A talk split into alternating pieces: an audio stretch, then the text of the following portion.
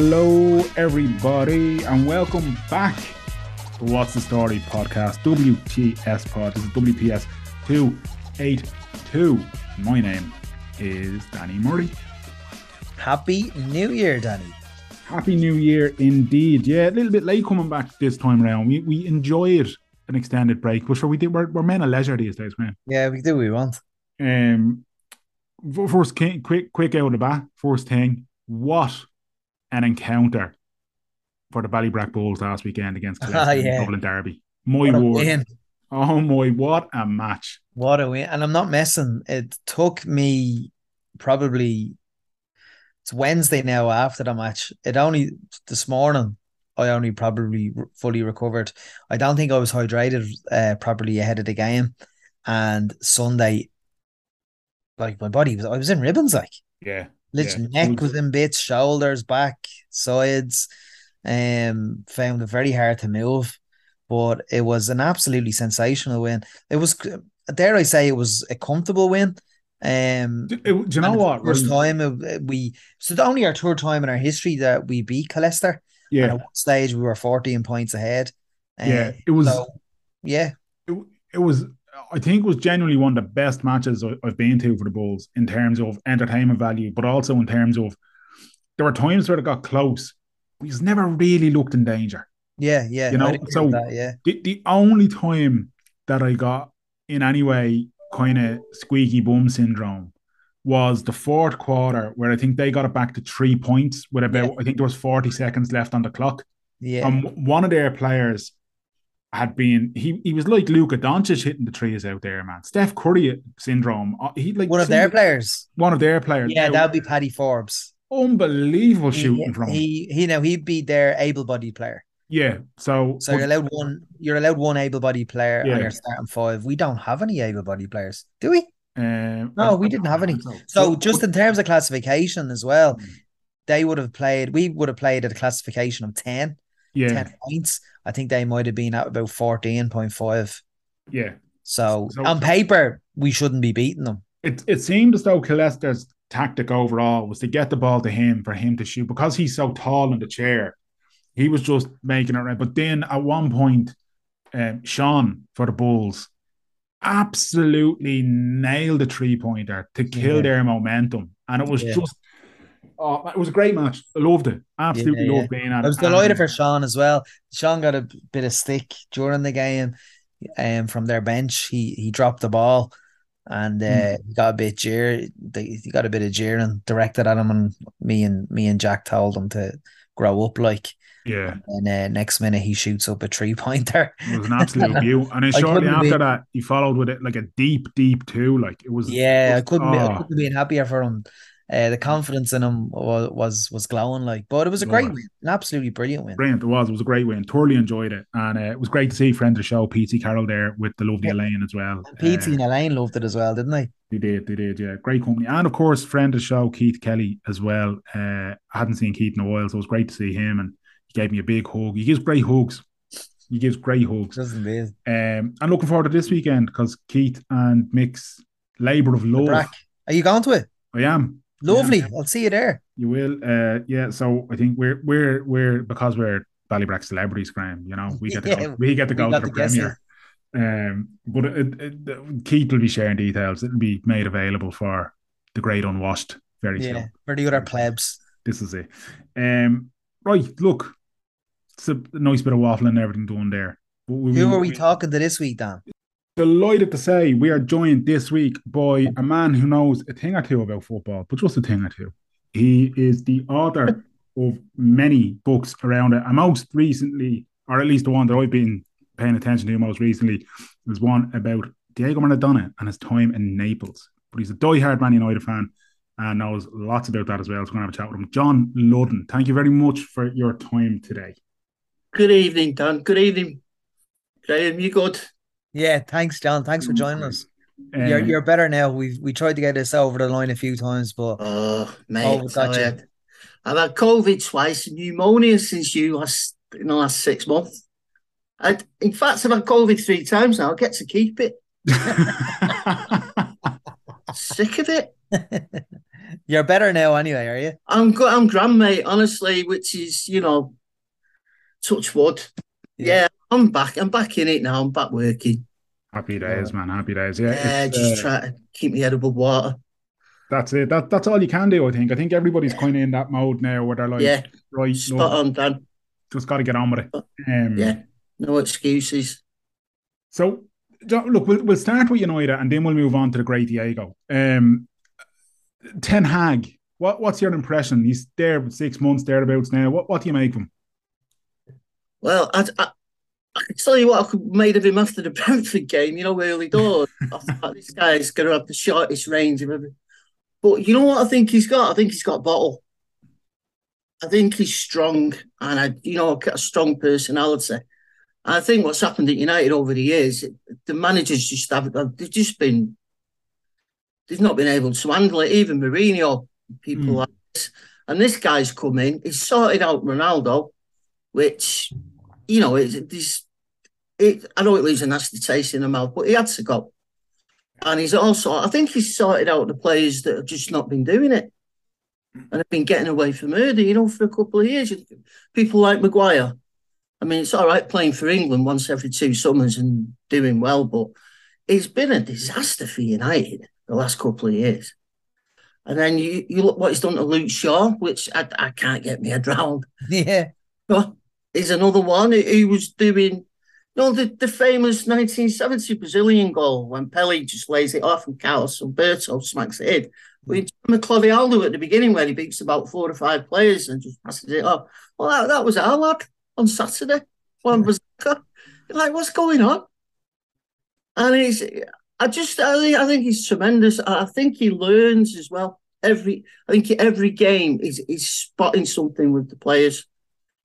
And I just don't think he accepts what, what's gone on in the past. Mm. It's think- mad that you mentioned about Maguire because there's one thing I've kind of noticed as a neutral um, is mm. that what they were lacking was leadership, even yeah. with Maguire with the captaincy. But now it feels like under Ten Hag, they've five or six leaders on the pitch. Yeah. Graham, if there was a World Cup for pointing, Aaron Maguire would win it. I've never seen anyone who points like him. he's unbelievable. Danny, Danny loves him too. Uh, don't. Yeah. No, he's I. Well, he's not on his own. I mean, these others he's got away with with murder. But sorry, Graham, you were saying. No, I was just saying that, like, you know, he was. Uh, for the life of me, I don't understand how he was given the captaincy of such a prestigious club, and even when he was captain, it felt like there was no leaders on the pitch. But now, yeah. A few months into Ten Hag's reign, and it feels like there's five or six leaders on the pitch. Yeah. Yeah. Yeah. yeah. I think he's he's done good business, as they say, in the old transfer market as well. There hasn't been much waste in those signings, you know? No. Um like the the young lad Malacia, I, I quite like him. He reminds me a bit of, of Gabriel Heinz or Heinz, Heinz I, can I can never remember how yeah. you say that, but mm. Just in that he has a little bit of wildness about him, and I love that in yeah. uh, in, in a left or right back or whatever. But in terms like Casemiro has been brilliant. Eriksen was a shrewd bit of business. Um, Martinez for Mar- Martinez, yeah. yeah. I mean he was one that was getting stick at the start, but I think he's he's. Do you know who? Have, do you know who the little fella reminds me of Malacia, Patrice mm. Everett? Yeah, yeah, yeah, yeah. I think he's got that something about him. He's a nasty little sod, and he doesn't give up. Yeah, that's it. Yeah, you just to his right hand side, he's got that Argentinian psychopath, hasn't he? So you've got that side covered, and he's got Varane, and he's got the other fella playing.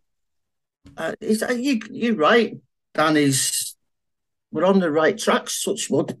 But even yeah. even the the the energy and the excitement of the young lad, the Argentinian yeah. uh, Garnacho. Yeah. I mean, like he has come on and changed games for me. Like 18 years old. Merrill, can you believe it? He's he's built like a tank as well, isn't he? And he's yeah. and I, I, read today Ten Hag said the one thing that's special about him, which mm, there's not a lot of players can do it today, one on one, he can beat his man. Yeah. He's got skill to beat him, you know, and he's and uh, when he come on on Saturday, he, he changed the game. He yeah. literally just changed the game. Is there is there excitement in Manchester now again, or? Is it too soon? Graham, they're so bitter. It's been unbelievable. since Saturday. Honestly, that goal is up there with the moon landing in JFK. If you listen to it, do you know what happened? Fergie broke him. Fergie broke him for 25 years, and they've not got over it, and they're scared yeah. of something coming back. when something like that happens, and it just looks like United are getting it back together, I'd block more. People have known for 20 years. I'd block Saturday because they just it's corrupt. Yeah. We won the league. We not we've not won a league since 2013, 2012. And it was just uh, that, that day was just perfect. I mean, United beat them. The goal was sensational. You know, the offside goal. Uh, that's the way to win a derby. you know, I mean, you know, you don't need a Wayne Rooney overhead kick, uh, and, and you want one that's going to absolutely torture them and then Liverpool got slaughtered, didn't they, at three o'clock? And it just, I found out on Friday night, lads, that if you put the same amount of Baileys in your cup as your coffee, it's not a good idea, you know, the next day, and you mix it. and then this thing with Radcliffe the last few days, it's just. Fill us in with that, uh, John. Bring us up to date with that. What's the story there? Well, it's, it's, he's officially launched his bid, apparently and that that like kicks it off. He's, but I think I think there could be someone behind him. I don't think he's doing this on his own because mm. if I mean they, they, all say like the same before the United fans are saying he hasn't got a lot of money. He's got fifteen billion quid, but this will cost him five billion quid just w- with the debt and everything. So that's a lot of money just to lay out if you've not got, you know, a couple of shakes behind you, or yeah. I mean, I got, I got told a while ago it was definitely Dubai were coming in. I don't know whether that, that anything's going there, but that was a good yeah. source. Right? Who had a good source? Who also had a good source? You know, you know the way it works. But yeah. this one, this was a good one. But we'll see. We'll. One way or the other, though, it looks like we're in the last days of the Glazer Empire, does it? Yeah. Yeah. Okay. Definitely. Yeah. I mean, it does sound. I mean, they don't mention the demonstrations when United win. Mm. Every time outside Old Trafford before the game, it's it's mayhem. Yeah. It's like the battle scenes in Braveheart. There's like ten thousand people just absolutely screaming, and at three o'clock they go in. They go in the game, but it's it's still going on. They can't stay. They've murdered that club. They pillaged it for 2005, 18 years, is it? Yeah. They, they signed go. I think they want the money. Uh, they'll get the money and they'll go, you know, and we might get that roof fixed. well, that's that's bad. Right now, I have I haven't been over to Old Trafford in, I think maybe since about 2014. I think was the last time I went over. It's not and, changed. Yeah. Not changed, Dan. I was going to say that's what one of your mates is a season ticket holder. Mm. That's what he said. He, he, said the stadium's the same as it was in the early two thousands. Forget 2014. Probably still, sell, probably still selling the same crisp as well, mate. I mean, it's it's funny, but it's also it's diabolical yeah. the way they've just let that stadium. You know, compared to some of the others, Tottenham's and that lot. Just Tottenham's is outstanding, though, isn't it? Oh, it's amazing, isn't it? Absolutely oh, amazing. Absolutely outstanding. And the atmosphere, like uh, th- there's something about modern st- modern stadiums around the world where they mm. tend to the they tend to forget the atmosphere. Uh, but Tottenham, it's yeah. so loud. Well, a lot of people say it's the best stadium in the world, don't they? Yeah, it's that. They had help from the NFL, though, did they? Spurs. It wouldn't surprise me. Yeah. Yeah. Yeah, because they're playing games there, aren't they? So they probably yeah. got money, money shoved under that. Yeah, and Daniel but Levy's a very, very clever businessman. I wouldn't be surprised if he did pull in a couple of, oh, couple of bits and bobs yeah. from across the water. You know, it's not looking good for Conte, though, is it? I think he's at the stage where he's just going to punch and run, and he or something. He's going to go. Yeah, yeah. They were desperate on Sunday. Now they were absolutely desperate. Oh, but it's when you want when you don't support the team and then you want to get behind it. Uh, it's so annoying when that happens, isn't it? And it's just, it? Yeah, just I- over. You're it's, picking um, him up all day, and then oh, I, I feel sorry for him, but equally because it's Chelsea, I can't possibly bring myself to actually do anything about feeling sorry for him. But but Graham Potter is just he he looks like a broken man at the minute. I don't think he knows what's going on. I, I don't honestly. I, I don't. All these players that are coming in, and they're not his players, are they? and it's, I think he's going to be. I can see him being at somewhere like I don't know Everton Mm, the next uh, eighteen months, somewhere like that. yeah, because he, he won't stay there. It, it's he's signed a player for eighty-eight million quid, and he, he An literally eight-year contract. and he, the kid's twenty-two, and he'll be thirty when he leaves. That's boss in it. That's what you call. Imagine having a boss like that. He's, he's crazy, but they're in. They're in for the guy from Brighton now as well. I think the centre forward. That's just, Yeah. it's just it's it's mad. I think one once you get a bad run like that, desperation kicks in as well. You know, and I think that that's one like David Moyes at United was one end that it never sat well with me in the first place, but his his first transfer window, it, that was that was to me it was, he was gone before he even got going because Yeah. the desperation of the Fellaini signing said it all to Oh. me. I was like, Yeah. no, that that's it. He has he has hit the panic button to try and bring somebody in, and it's just. And then we ended up with him playing up forward and everything at one point. It's like, oh no, this, oh, you know. But you know? Do you know Fellaini when we signed him? We were sat in a pub in town, and everywhere everyone's on the phones, right? You know, seeing who was coming, and it was still the rumours of the guy from Bar- Fabregas. Yeah, Fabregas, two or three world class players, and you know, as the night's going on, it's getting closer. And like you've had like five or six pints, and then it come through. United have got Fellaini at the last. Then it was like, and they paid more than what Everton wanted, didn't they? that's Yeah. well. I think if they had signed him something like five days before, he had like a release fee in his contract that was it. up to a certain date. Uh, But, but We s- Moyes we let that signed him- go, boy, and it's like, We signed him two days after the release Yeah. date. Uh, and that that spelled it for me. I was like, ah, he's yeah. he's not gonna last. He used to talk to United though, didn't he? When he played against us, he murdered us. yeah, At least, well, when we signed him, we sorted him out. You know what I mean? He won't bother us again. And he was worse playing for us. And so Mourinho, Mourinho got hold of him, didn't he? And he, he got him playing a little bit. Hmm. But it was just. I watched an interview last night with Moyes. Have you seen it on the CEO? no, I've seen bits of it, yeah. It's really interesting, you know, especially the United stuff. He talks about how he was let down and betrayed by Woodward at the end and all this business. Oh, he, he didn't do it with class, you know, getting rid of him. But he also doesn't mention, like, when he come in, he said no one was behind him. He got rid of all the backroom staff and brought his own people in. yeah, yeah. So he just stripped the club bare of everything that was at the back and had all his his Everton Charlies in, you know. And no, I was he was another one that I don't know what Fergie was thinking yeah. when you know whether he was the last. We must he must have done the rounds and you couldn't get anybody else and. Yeah. Well, there, there are people, you mentioned the moon landing and JFK earlier. There are people who think Fergie set it up because he knew, well, whoever's going to follow me, if they look desperate, I'll look like an absolute god, more so than I already am. So there I are thought- I thought- who- you know. I thought he was going to blame Fergie then for the JFK. Look, I, I No, don't know where Fergie was. Fergie- I don't know yeah. where he was that day.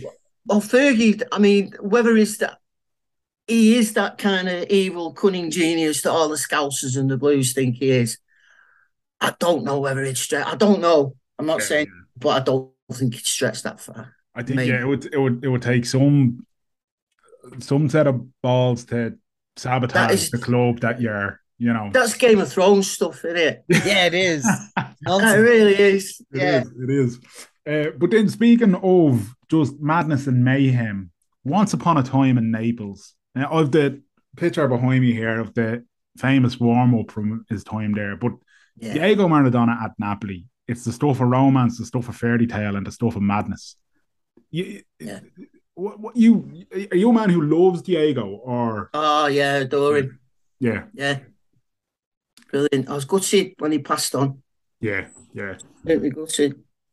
Was um one of the things about Argentina's World Cup win, I suppose, uh, there just before Christmas was the, the the sense of kind of remembering Maradona and how much it meant to the Argentinian fans that it had happened, you know. Um, and as a result, in lots of great Maradona clips got shared around and everything of, you know, the the, the famous World Cup win and obviously the hand of God, all those kind of things. But sometimes mm. I think, especially like people my age who probably didn't really get like I only got to see Maradona kind of my memory of him is like around USA '94. You know, I didn't yeah. see a whole lot of him.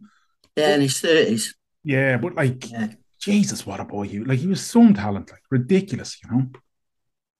Do you know what? It, it, when he when he first come from Argentina and he signed for Bar- Barcelona, mm. uh, early eighties, he had he, he, had a bad injury. He got took out by the you call him the butcher of Bilbao in uh, Atletico Bilbao, got Cuchillo. Yeah, it killed him. He'd done his ankle, and he had to have an iron. Uh, call it? Some, you call it just like an iron, like a like a bar or a rod or something. Yeah, like an iron pin into his ankle. But anyone who saw Maradona before that said he was he was four or five times the player before he had that injury. Yeah. Then you see how he come back from that, and it's it's just sensational. I don't I don't think people even today. I mean, I'm I'm 54. I I saw the the best of him. Yeah. Saw the best of him. I, eight, 86 was when it like kind of fell in love with the guy. You know, I, I loved his first goal more than I loved the second one, me, I think, because I'm not a great England fan. I'm not a great Peter Shilton fan. and uh, he was just, it wasn't just the England game, though. It was um, the, quad, the, quad, the game after that. No, the game before that, they played Uruguay. Mm. And it was like, they, he beat him on his own and they were trying to kill him. They were literally trying to kill him. The tackles were coming in waistline and he just kept going. Yeah. And halfway through that game, there was a thunderstorm.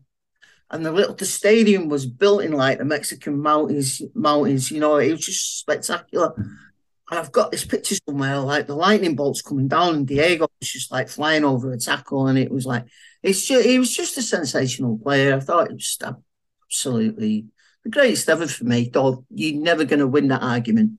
No, well, yeah, yeah. You're not getting, um, especially now the little fella's gone and won it. Yeah. yeah, yeah. I think you know that just what, what, what? Like even, like even now, even as passing and even Argentina's World Cup win, you see celebrations at the at the uh, Maradona mural there in Naples. What what is what was it that the people in Naples adored about him? Well, basically, he won nothing before he turned up. And Naples was like in the south of Italy, and they, they call them they call them the Africans because they're skin. It's the closest Italian city to to Africa. It was run by the Camorra. It was the they were skint actually. The city was bankrupt, and it was literally Roma give up on it. They stopped even asking for the taxes because they wasn't getting them. All the money was going to the Camorra, and the city was finished. And the football team always going through the 50s and the 60s and the 70s, they always had great sides, but they could never get over the line. They just could. It was always Juventus on the last day, or Milan, or they do something stupid. And it was like it's like they were fated they were ne- to never win it because there was all talk of conspiracies as well that they could never let the Neapolitans win it because you never get it back. You know what I mean? the powers of the north, the, your Milans and your Juves and all these people. And then Diego turned up 84 and he was like, well, he was the greatest player in the world then, but they got behind, they got, he, he was more Neapolitan than what they was.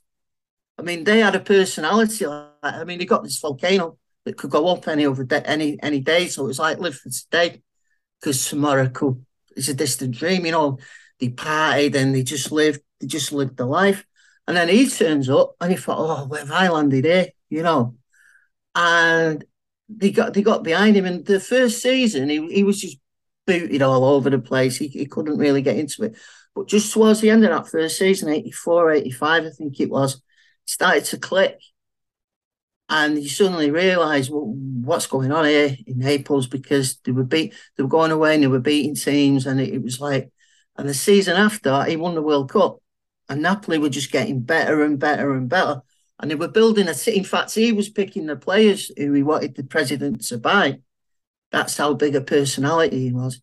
And after he won the World Cup, he come back and like Naples was on fire, like we've seen with Messi, you know. And that's the year that they finally won the Scudetto. And it was just a, an incredible celebration. They nearly blew themselves up, you know, they sent that many fireworks up in the air. And it's just it's an amazing tale of what he did. And he, he got friendly with the with the gangsters, the uh, the Giuliano family, and everything. He, and he was having his parties and his, you know, his white powder and all this business. But while he was winning and winning winning them trophies, because they won the Coppa Italia UEFA Cup, they won the league again, which was a real scandalous tale. But he got left alone. Nobody could touch Maradona. It was his city. He was like the king of the city. He was looked after. Every drug uh, test that took place in Naples, somebody else's urine was used. it was never Diego's. It was never Diego's.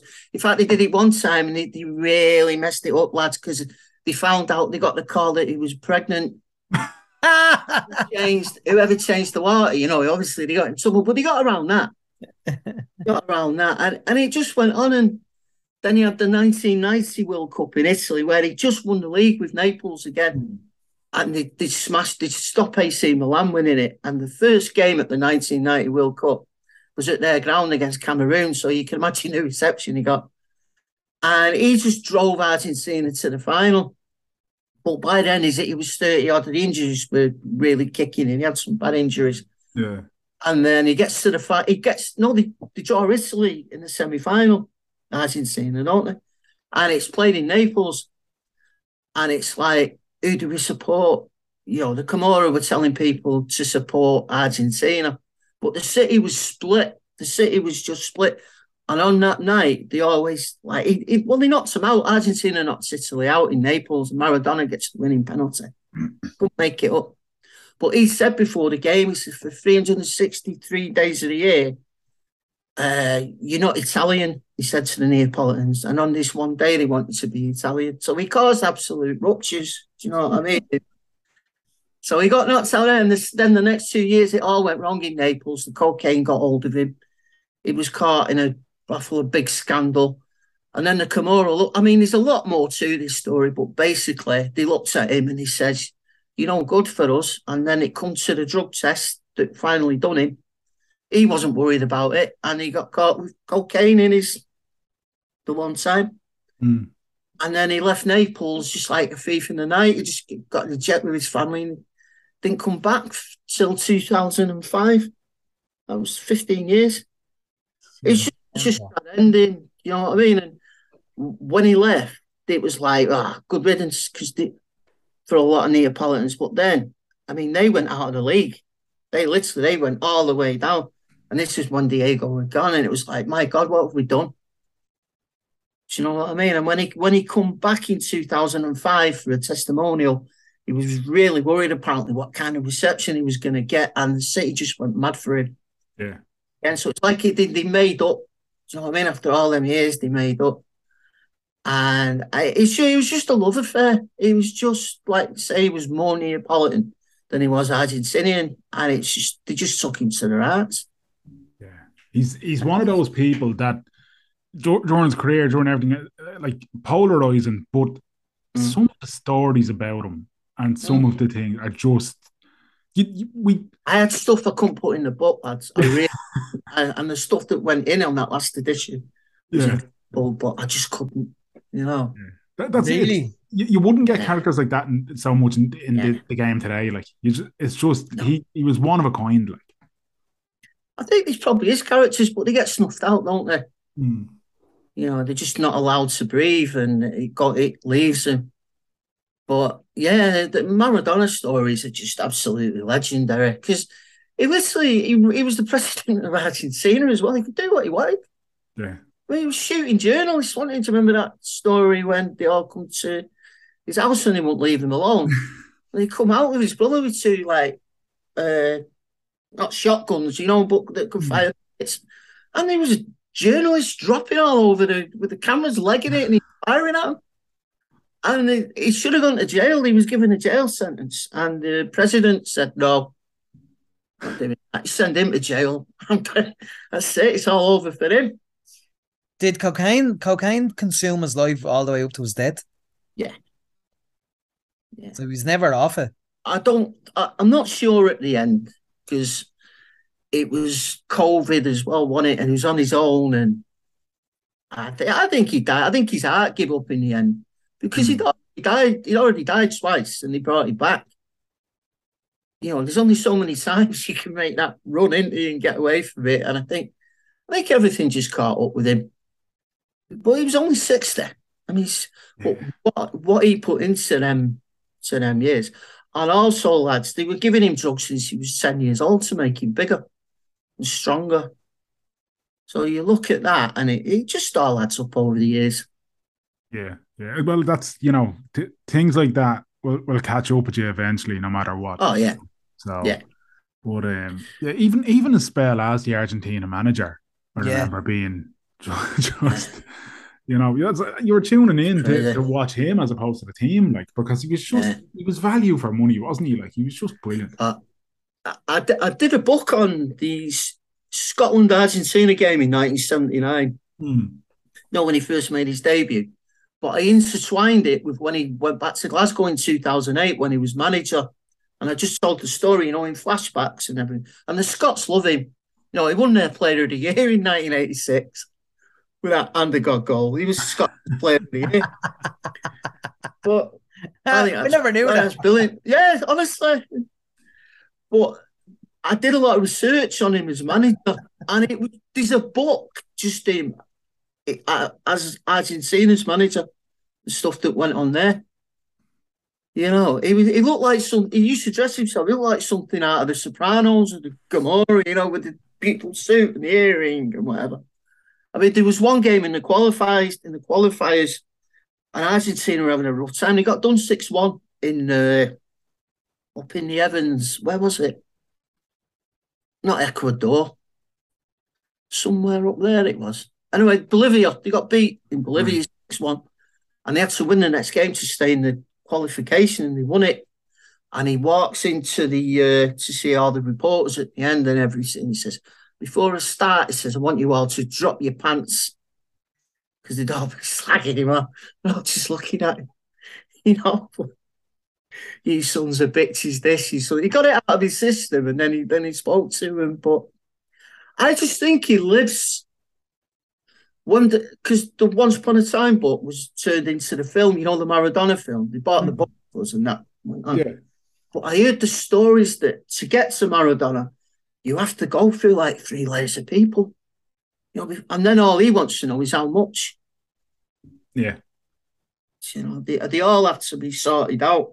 Everyone wanted that when he took over as the, the coach uh, or the manager of Argentina. Everyone wanted that to work out, didn't they? Yeah, definitely. Yeah. Everyone wanted, and it just didn't. Yeah, he had a great team. The trouble was he didn't play any defenders. Yeah, He played six forwards with Messi. He had Higuain. Had them all. Di Maria, Messi. He just went for it. And he met the Germans in the quarter final, didn't he? And he absolutely slaughtered him, beat him 4 0. And then he, I think he, they tried to sack him on the, the following week, but he, he got he got hold of it and he walked before they could sack him. You don't sack Diego. no. Did you ever meet him, John? No, I got close. I got close, but I, I, I didn't. He was he was over for the Manchester derby when he's when Aguero. I think he was going out with his daughter. I was married at the time, and I, I got a call that he was at the uh, the Lowry Hotel, and if you go down, see, but I got there and I, can't, I couldn't get past it. I says I got, I did. He said no, no, no, just like that in the face. Just that. I did. But what, I wasn't that bothered because I don't know what I'd have said to him anyway. Yeah, Yeah. Yeah. I got I got I got told that he called me the gringo with the pen, which I, I- I really like that. You know, I think that would be great on my epitaph, the gringo with the pen. unreal. Yeah, that was nice. That was He, nice. he was he was aware of your work then. I think he, the only way he probably became aware of it was when the documentary come out. He might have asked, "Where's all this shit come from?" you know, and then he tasted it back. But the, I, I mean, I love the documentary. They, they come to me for the book, and then they paid me for the book, and then they went away. I didn't see him again. I had nothing to do with. They just used parts of the book on the advertising thing and all that, you know. Yeah, but- yeah. but I, I was glad that they just concentrated on Naples, you know, for the majority of it. Yeah, yeah. Well, it's, it's, I was going to say one. it was a brilliant documentary, so you were happy with it. Yeah, it was, oh, I loved it.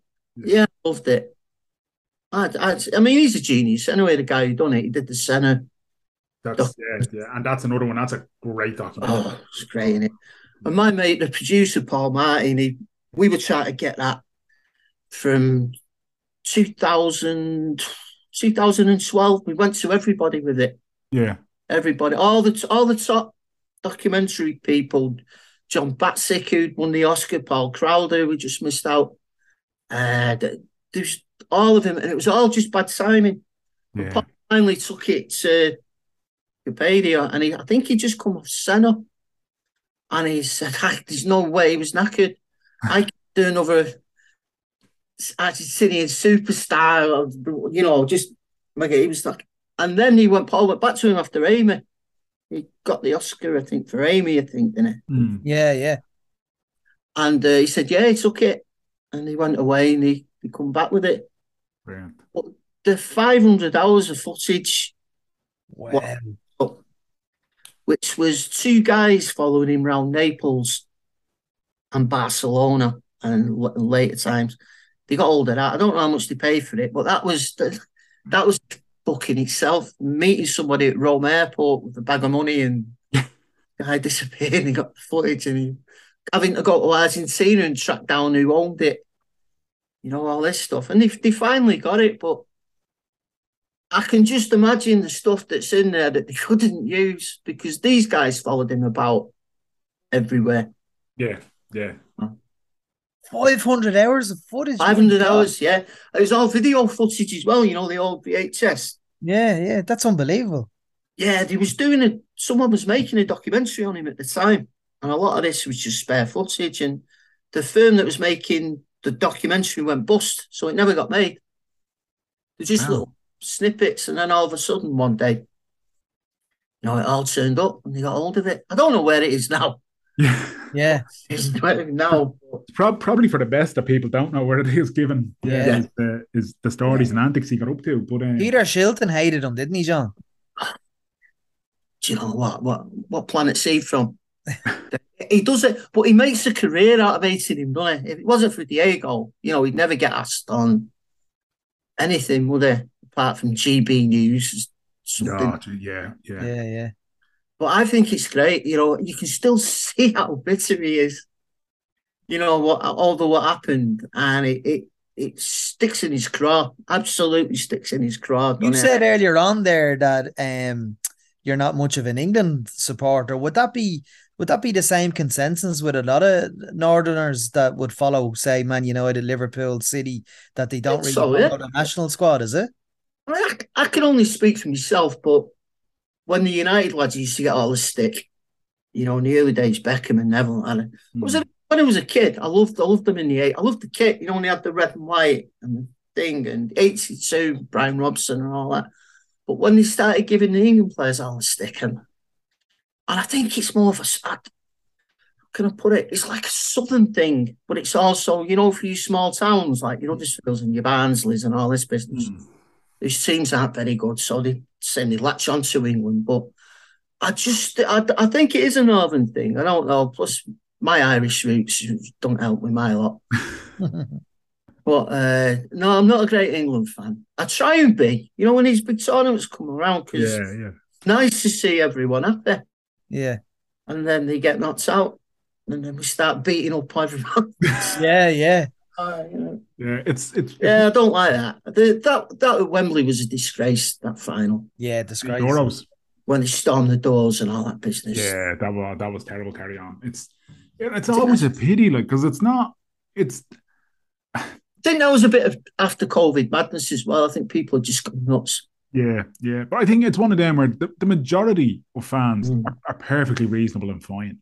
But Yeah. unfortunately, for whatever reason with England, you know, with, with the exception of this World Cup, and that's as much to do where it was, I would say, th- there's always something. There's always some controversy. Yeah. There's always some antics that, you know, you, you turn on the news and straight away you go, oh, they're at it again.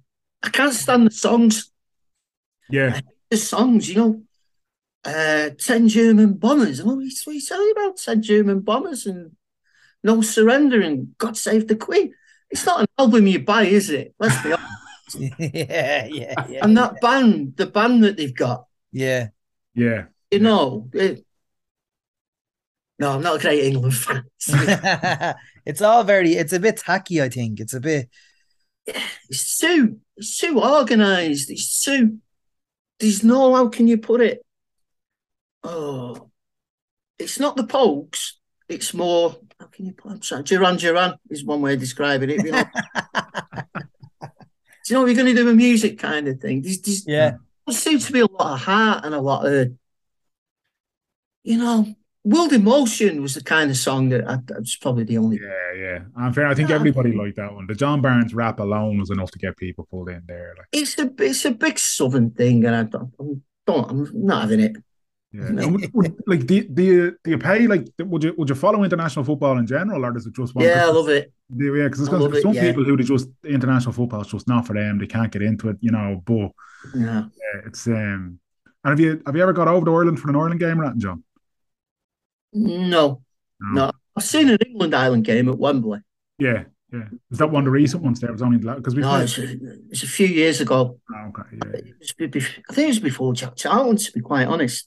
All right. Yeah. that is Yeah, That's a long time ago. 80s, yeah. and it, it was murder. Absolutely, I went with my dad, and it was just absolute. There was murders in the crowd again, Yeah, having a go at the Irish fans, and it was like.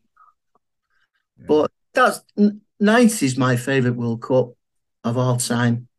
ninety. Yeah, Blake and Diego. There was so many stories and Yeah. lying off that. Yeah, that was brilliant. Uh, USA USA ninety four as well because my my missus is Italian. ah, very good. Yeah. Well, her mum's Italian and dad's Ukrainian, so you Yeah. can imagine what it's been like in our house the last nine months. The uh, that opening game, New York City when Ireland beat them one 0 Paul McGrath, Mark Baggio out of the game, was oh, phenomenal. Yeah. magic, absolute magic. Paul 'Cause the McGrath. Paul Italians Paul McGrath's uh, people call Paul McGrath God over here. He is, and he's Yeah, brilliant. Yeah, and Aston Villa fans are absolutely obsessed with him still as well. Well, they say he's their best ever player, and he couldn't run. Yeah, went- yeah, Yeah, yeah. exactly. Yeah, I used, I used to watch him when he had my season ticket, and he was just like a Rolls Royce. Yeah. You know, when you see him come across to do a sliding tackle, if I did an all time United team, he's my first centre. He's my first one, isn't it? really. Paul McGrath, yeah. Who else would be in there? Uh, would there be? Would Roy Keane be there? No, it gets a bit awkward here, doesn't it? It's, well, hang I on, hang on. Let's let's stay in don't- talk, but at least say don't- Dennis Irwin is in there, is he? oh, Dennis is in. Dennis has All got. right, okay. all right. Dennis is on. the- Dennis is in. Uh, I think we struggle for great right back, so I think you got to go for Gary Neville. Yeah. You yeah. go back to centre half, Martin Buchan, Big Paul, and I, I'd go centre. I've got to play Brian Robson. It- uh, if it's a team of scene, I'd go with Robson and Keane. Hmm. Goals. And that would be my midfield. And then up front, where'd you go? Yeah. Where'd you go? I mean, I love Van Nistelrooy. Dan, I adore him. I love Ruud. Love him. Is he really Van Nistelrooy? Surely. No, not for me. No, I, Van Nistelrooy, absolutely for me. Van Nistelrooy, Yeah. absolutely adored Van Nistelrooy, and I don't think we've had a striker that's been anywhere near the caliber of him since. I mean, if you if you went with Kanchelskis and Ronaldo and played Van Nistelrooy through the middle, Would you go with Chelsea's And, on the? I, I, see, I'm biased. I mean, it's only players who I've loved. Do you Yeah. know, I go for, and I don't think you could pick players like Georgie Best. I didn't see him. yeah. Yeah, Who, yeah. who would you pick in No. goals? I go for Schmeichel, but I, he's another one I can't handle now. Do you know? personality wise. Yeah, that that's it. Like, because Well, it, as a kid, it, it happens, doesn't it? You, you're Yeah. human. If you don't like people, you know, it just absolutely loved Schmeichel as a kid and like yeah. adored him and whatever. And then, you know, the older you get when you actually hear him in interviews, and even I tried to read his book, even, and I just thought, you know what? I'm happy remembering you as a goalkeeper in the 90s. I don't want to know anything else. Like, So, John, your set, your your United eleven is Schmeichel, Dennis Irwin, Martin Buchanan, Martin Buchan, Buchan, sorry, Martin Buchan, yeah. Paul McGrath, Gary Neville, Andre Kanchelskis, Brian Robson, Roy Keane, Cristiano Scholes. Ronaldo. Four three three. Right, it'd be it'd be Scholes, Robson, and Keane, You're right. and I go Ronaldo, our Dutch fella, and uh, Kanchelskis. yeah, Kinsell's it's a good, it's a good team. It's a good bit, team. bit, yeah. bit pacing that, innit? That's it, Yeah. yeah. And, and you're getting the, the Ukrainian nod in there as well, which is nice. too. I have no choice. She's only like. Who would your all-time eleven be, Dan, as a United fan? Oh, jeez. I mean, like, so I, I really only got the 90s on. Do you know what I mean? So, Yeah. But Yeah. you just, spoiled. You spoiled there, though, I am spoiled. I am very spoiled. Yeah, but just bit. just to go different, I, and as like I normally would say Schmeichel, but I'll, I'll go Van der Sar just to to throw a different one in there. And I swap you. Yeah, Forgot it. so- Den- Dennis Irwin's in there 100%. Gary Neville's in there 100%. Um, I, I didn't get to see McGrath play at United, unfortunately. So I'd probably go Jaap Stam Yeah. and and Vidic. They'd probably be my two centre halves. You can't Um, argue with that, can you? no, no, well, look, you know, and then I think midfield wise, Keane is in there. Scholes as well. Like it's hard not to. what you know. formation are you going with? I'll I'll play simple. I'll go four four two to be easy. Like you so know. Keane and Skull so far, Keane and two left. Yeah, you know, uh, up top. Van Nistelrooy is definitely going to be up top as well. Yeah. Um, kind of gets lost, doesn't he, Van Nistelrooy, when people talk. yeah, he's Yeah. like he was so. I think Yeah. people do sleep on just how good he was at that time. Yeah. Just Mm. you know, but um, I don't want to put Giggs in. So that's I'm I'm, I'm scrambling here a bit because you know I feel like it's just ah I don't. There's something about Giggs. Even when he was playing, like not a good player, but I just I could never warm to him. Never warm. You know, they go on about our kid now who, who never uses his right foot. Mm, This kid we've got now. Yeah. Gig- Giggs never used his right foot. Yeah. The only Apart difference from- is that Antony's playing on the opposite wing to what he should be, isn't it? That's he's Yeah, he's cutting his side, yeah. now, wasn't it? You know? Giggs used to drive me mad, you know. I know it. Mm. The amount of times and the, the crossing and this and that. And then he's, supposed to like the old George Best story, innit? Where he, he'd be setting off on a run and Charlton and Laura screaming at him saying, Pass it, you greedy bastard. and that's how, that's the, that's what happened with Giggs, wasn't it? It's the goal against Arsenal 99. Probably Yeah. his career at United.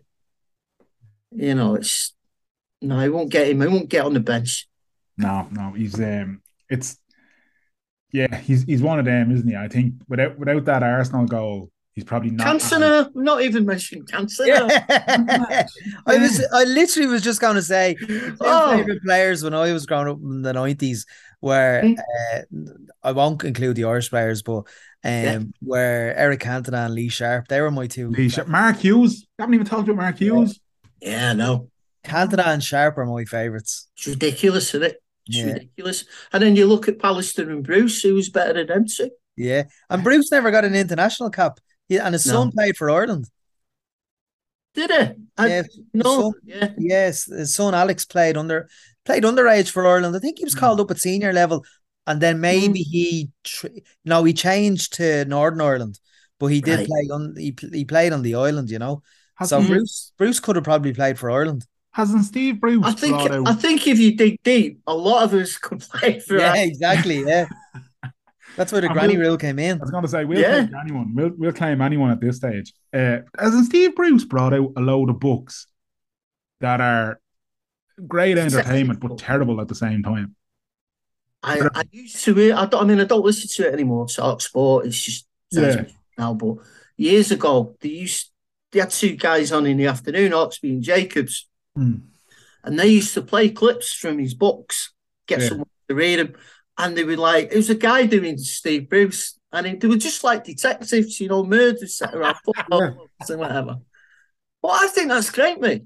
You know, Oh, I'd rather listen, does that and you know, then goes on that in TikTok and Jesse Lingard kind of garbage. Get get on right up. Oh, Yeah, no, they are. they're- I think it was. I, can't, I think Danny Baker was the one who who, who uh, was, I think he either tweeted about it or he had something about it. Yeah. What i- what is this? And like that, you said, yeah, he's a football coach and a detective, and there's paragraphs of him describing his Jaguar XJ6 or so, and it's like this is. Steve Bruce is living out his fantasy through this, and I'm here for Yeah. it. Fair, fair play to him. Yeah. Um, John, we, we won't hold you too much longer because uh, there is a United match kicking off. That we don't worry about it, mate. Honestly, I'm um, but fine. come here, what have you, are you have you got that in the pipeline? Like obviously you've you've tons of books and everybody can go check out John Ludden on Amazon to, to have a look and see what's there. And there's one Che Guevara in Ireland. There's another one. Oh, that's I adored writing that. yeah. really? Yeah, have you read that? No, I haven't. I haven't. I I only yeah. I'll send it over to you, lads. I'll send it over to you. Don't buy it. I'll send it over. That's why I Yeah. haven't got any money. And uh, no, I will. I'll send it over. But it's based on nobody knows whether it's true. He was he was coming back from a a communist thing in Czechoslovakia, and it was coming towards Ireland, and the weather was that bad. They had to they had to land in Limerick. Mm. And obviously, I played games with the story, you know, but the basis of the story was he was told that Che that he had to stay in the airport, and he said, "I'm not having this." And there was an Irish journalist there waiting for him, so he went off with him. So he went on the razzle. in Limerick. yeah, he ended up in this one pub, and I've got him meet. He goes with his bodyguard and everything. And I meet all the people in the pub, and well, the basis to the story is it starts off when he's against he's against the wall in '65. You know, when they're getting ready to kill him. He's a firing squad, and he just looks down and he sees this water dropping in a cup. And And uh, no, it was a rose. He just sees a rose with water, water dropping on it. And he suddenly smiles, and then they kill him. And then the story flashes back to the plane having to land in Ireland. And while he's in the pub, the landlord comes over him. He says, "Che, will you do me a favour?" And he says, "What is it?" He said, "My wife reads reads tea leaves, and she'd love to read yours." And he's like, "What's going on here?" But he agrees to do it. So the, the landlord runs upstairs, tells his missus, and she's absolutely excited. She comes down, she gives him a cup of tea, and uh, then she looks in it, and then her face, she says she can't believe what she sees in it. She runs off, crying. And I'm like, what's going on there? What's going on? And anyway, Che leaves, and then the landlord goes upstairs and he says, What what's wrong with you? Why did you run off like that? He says, It's what I saw in the bottom of the cup. He says, What did you see in the bottom of the cup? He says, I saw Che up against the wall and uh, with a small rose bowl nearby with water coming off the rose. I forgot to tell you that she said to him that what she saw in the uh, bottom of the cup was just the rose with the water coming off it. She didn't mention that he was against the wall. So that's Jesus. the basis of the mad story. And that's Oh, God. made up. That's totally made up. But then Amazing. he gets back to the airport and he's singing Danny Boy and he put him back on the plane and whatever. And he, he'd had a massive argument in Czechoslovakia with the Russians and the last couple of scenes in the book, it's, it's where he falls out with Castro. Says, you Yeah. can't do this. So he went off on his own show. He went to South America and that, that's where he got killed. Yeah. And killed him. But yeah, I love mm. characters like that. Jesus, he, yeah. he was a lynch, wasn't he? Yeah, he was. It's Irish, Irish blood. It's mental. It's no surprise. Now, remember, Imagine it, if he'd have stayed over here, what it'd have been like. I know, yeah, absolutely crazy. And it's, and and the the iconic image was was created by an Irishman, Jim Fitzpatrick. The stamp. Yeah. Yeah, the stamp. yeah, Yeah, yeah. I've got that in the back of the book. It's beautiful. That. unbelievable. What a, what a story. That's it. Um, You we got to watch get- with my lads because I do dramatize. It's very hard to tell the truth between the diff, the truth and what's in there. You know, Ah, listen, that's It's- That's, but it that's the point of it. I was going, and Yeah. that's the Irish in you as well, John. That's the sort of thing we get up Oh, to all the time. So, yeah. yeah. I mean, listen, um, have you any any projects in the pipeline that, that we can look forward to? I'm writing one at the moment. See, I I do my day work is working for this StoryTerrace, which Hmm. is like private autobiographies. So that pays the bills. Uh, every time a bill comes through the door, you know, you, I'm back on that. But my own stuff, I just lo- I just love to write my own, but it's just not possible because So that that's my main job. But I've got I've got a book in mind, uh, Escape to Victory, the making of it. Oh, very good. Excellent. Film come about. And I've also, I'm glad you've asked, 'cause I've got another five here I'm working on. Yeah. The Titanic, a story based on the Titanic, the IRA. Yeah. Uh, Wow. The Last Days of Enzo Galdi, which tells the story of an old Neapolitan gangster who's brought out of retirement in New York to go back to Naples to sort a problem out. The Last Days of Enzo Galdi. That's right up your street, Merda, with your Sopranos fandom. Absolutely. Es- Escobar, you know the guy. Sorry, yeah, listen. Unreal. And uh, another one, a science fiction one. I met him for the I met him for the aliens soon. See if they make any money on that one. Incident at Jodrell Bank, it's called, which is half based on a true story. This was when Yuri Gagarin first went into space. Yeah. It, Manchester that they tracked him. They tracked him going up. And my story is that they found something. This is where the drama, drama, drama part comes in. That they also found something following him and to get and, and it's just it's just all built based around that was it a UFO what went on. I mean, there was a lot of rumors Gagarin wasn't the first man in space. It was Hmm.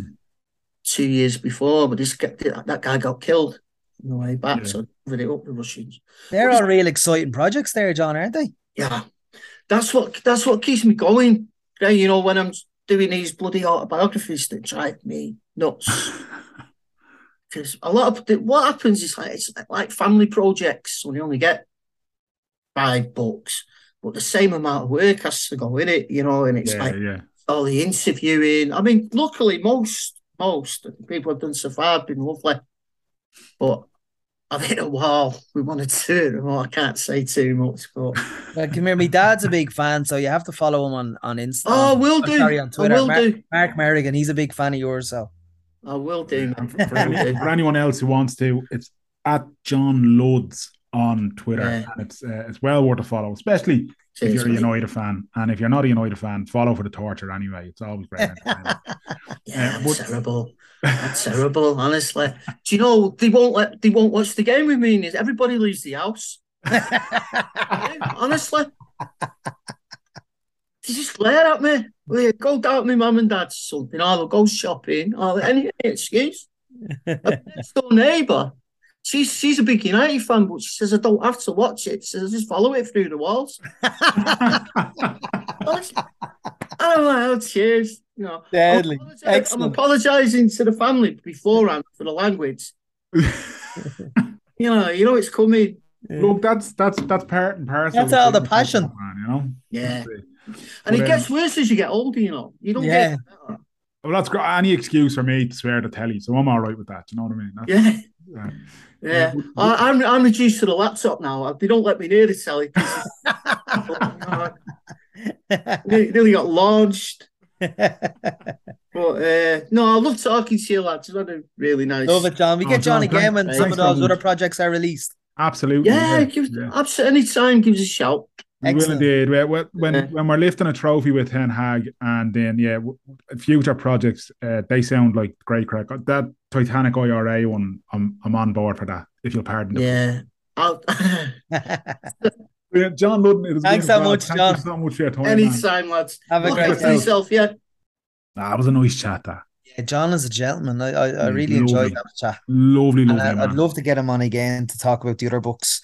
Um, the Che Guevara one particularly sounds. So I didn't ignorantly apologies. I didn't know he wrote that book, which is um, which is a shame. But I'd love to get it. He, we get him on when all his other projects are released. He's well, that's it. Yeah, that's it. He's, he, he seems like a man with a pipeline of projects there that'll be Yeah. keeping him busy for quite some time. An passion projects. gent. That's it. That's it. But an absolute gent, and you know he's he has written. I, I honestly, like as I was scanning the stuff, I was probably chatting to him, and just book after book about scenario, scenario football, and magic and mayhem and mystery, and honestly, like so. Check out John Lodes on Twitter, and uh, if you put John Ludden into Amazon, you'll be able to see a lot of books he's wrote there. But the Once Upon a Time in Naples, and just the absolute magic and uh, mayhem that surrounds Diego Maradona and the whole uh the the the Napoli gangs and all that kind of the mafia. Jesus, couldn't think of the word. Um, oh, it's prime time. It's I tell you, I know we, we were talking about the fact that the documentary was made and everything, and it was made using his book as kind of the blueprint. There's there's a Netflix series or something in like Maradona in Napoli. It, it could make a great sort of six or seven part series of just the madness and yeah. But anyway, I digress. Um, Mero, if people want to check out our previous episodes, and it's not too late, lads, you can go back and listen. The Christmas special got a wonderful, wonderful reception. Go back and listen to it if you haven't listened to it. Trust me, you'll love it. We don't really talk about Christmas. You wouldn't know. Anyway, if, yeah, people exactly. want, if people want to listen to it, Mero, where can they go back and listen to the episodes? They can go to WTSpod.com where you can Well, see. Mate, the website's a bit all over the place at the moment, lads, but just bear with us. We'll get it fixed. Yeah, or you can search WTS, WTS Pod on any podcast provider. Um, Podbean, Podcast Republic, Stitcher, Apple Podcast, anywhere, everywhere you can get a podcast. Uh, we're at WTS Pod on Twitter. He's at Danjo Murray on Twitter, and I'm at Meriga Mania on Twitter. And until next time, Here eyes. full hearts. Can't lose. lose. Too sweet. Good luck.